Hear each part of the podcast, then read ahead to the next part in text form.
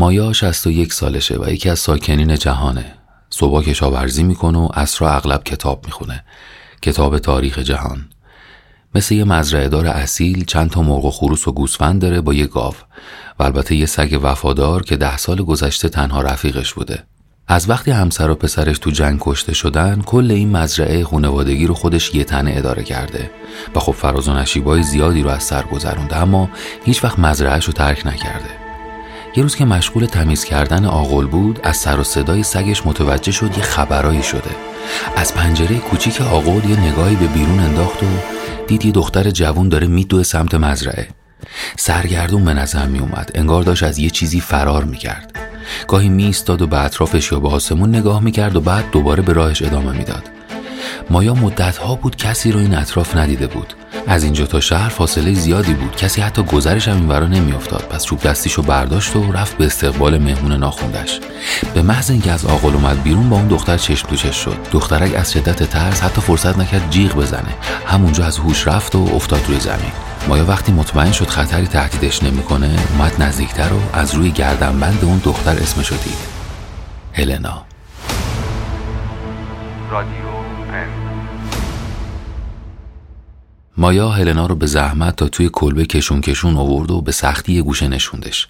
کتش رو انداخت رو دوشش و بعد یکم آب ریخ رو صورتش تا به هوش بیاد. هلنا چشماشو باز کرد. همه چیزو تار می‌دید و اسوات به طرز عجیبی تو گوشش بمتر صدا می‌دادن. تو همون حال یه موجودی رو روبروش دید که مثل خودش یه انسان بود.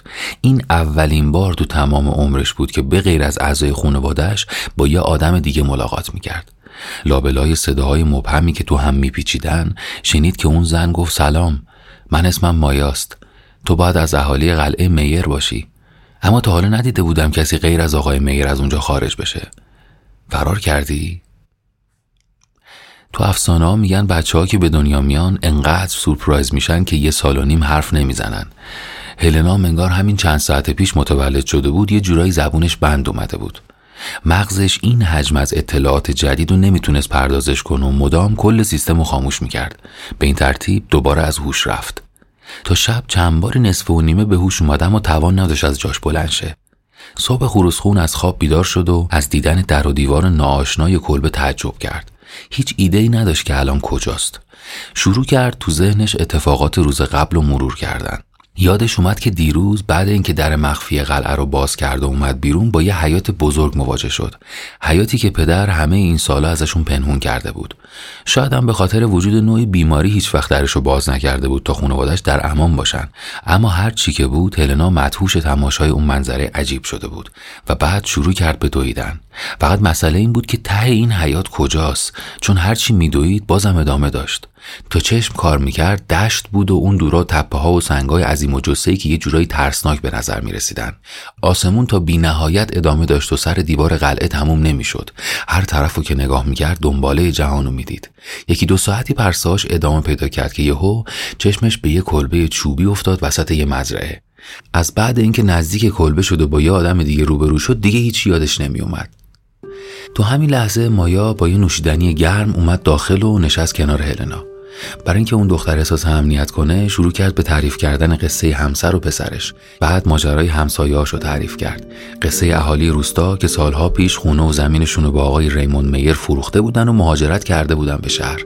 و البته از خودش گفت که از وقتی تصمیم گرفت مزرعش رو به ریمون نفروشه و تونده کده بمونه تا الان داره تنهایی زندگی می‌کنه. تنهای تنها. هلنا کم کم داشت می‌فهمید که حق با مادرش بوده. پدر رازهای زیادی رو تو این سالها ازشون پنهون کرده. اون روز گذشت. دخترک شوک بزرگی بهش وارد شده بود و نیاز به استراحت و مراقبت داشت. بنابراین دو روز دیگه همونجا موند بدون اینکه از گذر زمان چیزی متوجه بشه. تمام مدت یه گوشه کلبه نشسته بود و حتی جرأت اینکه به دنیای بیرون یه نگاهی بندازه رو نداشت. مایام که سالها بود هیچ هم صحبتی نداشت تو این چند روز تمام چیزایی که تو زندگیش تجربه کرده بود و تو کتابا خونده بود و برای هلنا تعریف کرد. هلنا تو اون سه روز اقامتش تو کلبه مایا فهمید دنیا خیلی بزرگتر از اون چیزیه که سالها فکر می‌کرد و البته خالقش اصلا و ابدا پدر نیست. فهمید که وقتی میگیم جهان داریم راجع به چه چیز عظیمی صحبت می‌کنیم. دیگه دلش نمی‌خواست هیچ وقت به اون زندان برگرده. از کجا معلوم شاید پدر پشت در منتظرش مونده باشه و به محض رسیدنش اونو بکشه. اما از طرفی به خاطر برادرها و خواهراش باید برمیگشت و یه جوری اونا رو متوجه خیانت پدر می‌کرد تا نجاتشون بده. عشق و ایمانی که به پدر داشت تبدیل به نفرتی شده بود که اندازش از قلب اون دختر به مراتب بزرگتر بود و بالاخره تصمیمش رو گرفت. حالا که تا حدی داستان دنیا رو می‌دونست دیگه وقتش رسیده بود که برگرده و خانوادش رو آزاد کنه. بنابراین در حالی که هنوز نمی‌تونست یک کلمه حرف بزنه از مایا جدا شد و برگشت سمت قلعه. تمام مدت تو مسیر به این فکر می‌کرد که چطور پدر تونسته این همه سال بچه هاشو اسیر کنه و با دروغاش خودشو خدای جهان معرفی کنه. همینطور که داشت تو مغزش واسه روبرو شدن با پدر جمله هاش آماده می‌کرد از دور دیوارای بلند قلعه رو دید و تازه اون لحظه بود که ترس کل وجودش رو تسخیر کرد. پاهاش سست شده بودن قلبش داشت از قفسه سینش می‌زد بیرون و سرانجام رسید جلوی در همون جایی که سه روز پیش ازش اومده بود بیرون. در رو باز کرد. وارد راهرو شد و رفت تا انتها یعنی تا پشت قاب. خیلی آروم قاب عکس و کنار زد. وارد اتاق پدر شد. کسی تو اتاق نبود. حالا در و دیوار این اتاق براش یه معنی دیگه ای پیدا کرده بودن. حالش به هم می‌خورد از اون کتابا و حرفایی که از پدر یادش میومد نفس کشیدن تو اون هوا براش سخت بود. بنابراین خیلی سریع از اتاق اومد بیرون. رفت کنار سکوی وسط حیات ایستاد. سکوت تمام فضا رو پر کرده بود. یهو یکی از خواهراش از کلبه اومد بیرون و به محض اینکه هلنا رو دید شروع کرد به جیغ زدن. با فریاد هلنا برگشته بقیه بچه هم با خبر شدن و گریه کنان دور هلنا جمع شدن. این بهترین فرصت بود. قبل اینکه پدر پیداش بشه باید رازش رو به همه می‌گفت.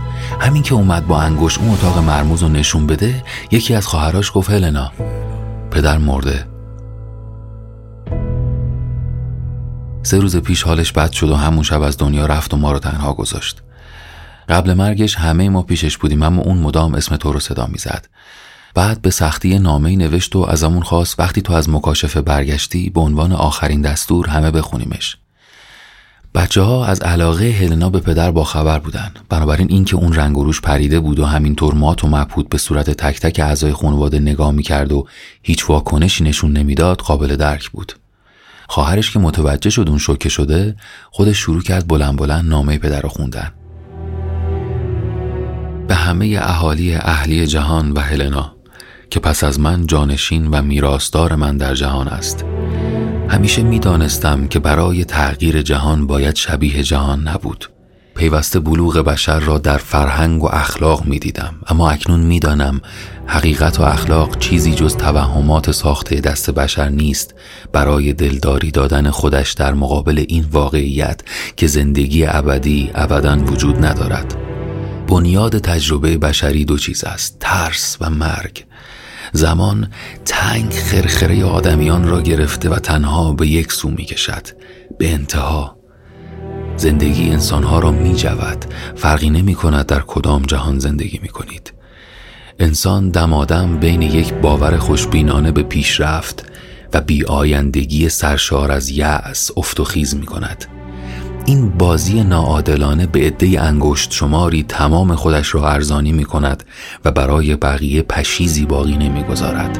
خیلی عظیم بازنده ها بیان که بهره کافی از زندگی برده باشند دست دسته به گورستان میخزند و باز بازنده های جدید پا به عرصه می‌گذارند. همه برای مصرف کردن و مصرف شدن.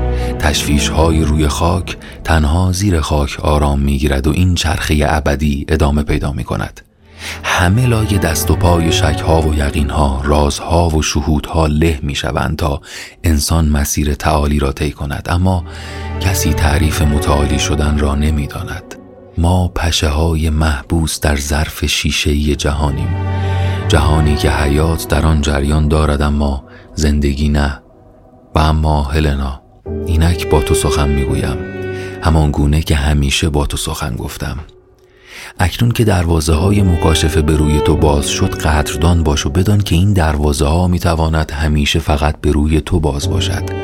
اگر دیوارهای جهان فرو بریزد پشت آن حقیقت آشکار نمی شود چرا که حقیقتی وجود ندارد. منطقه امن به تغییر جهان نمی انجامد اما پناهگاهی است برای در امان ماندن ما. از سیلاب های کشنده تغییرات بی و بی اساس این حیوان زمان آگاه. حفظ راز جهان محافظت از جان جهانیان است و آن بر دوش ارباب زمانه جانشین من هلناست هلنا اینک نگهداری یا فروپاشی جهان تحت فرمان توست.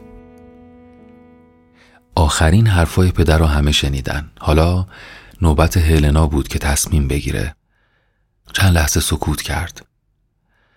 بعد پای راستش رو روی سکوی کنار مجسمه پدر گذاشت و بعد از سه روز اولین جملش رو گفت. درود بر پدر که جهان رو خلق کرد. و بعدش همه بچه ها پاسخ دادن درود بر جانشین پدر هلنا.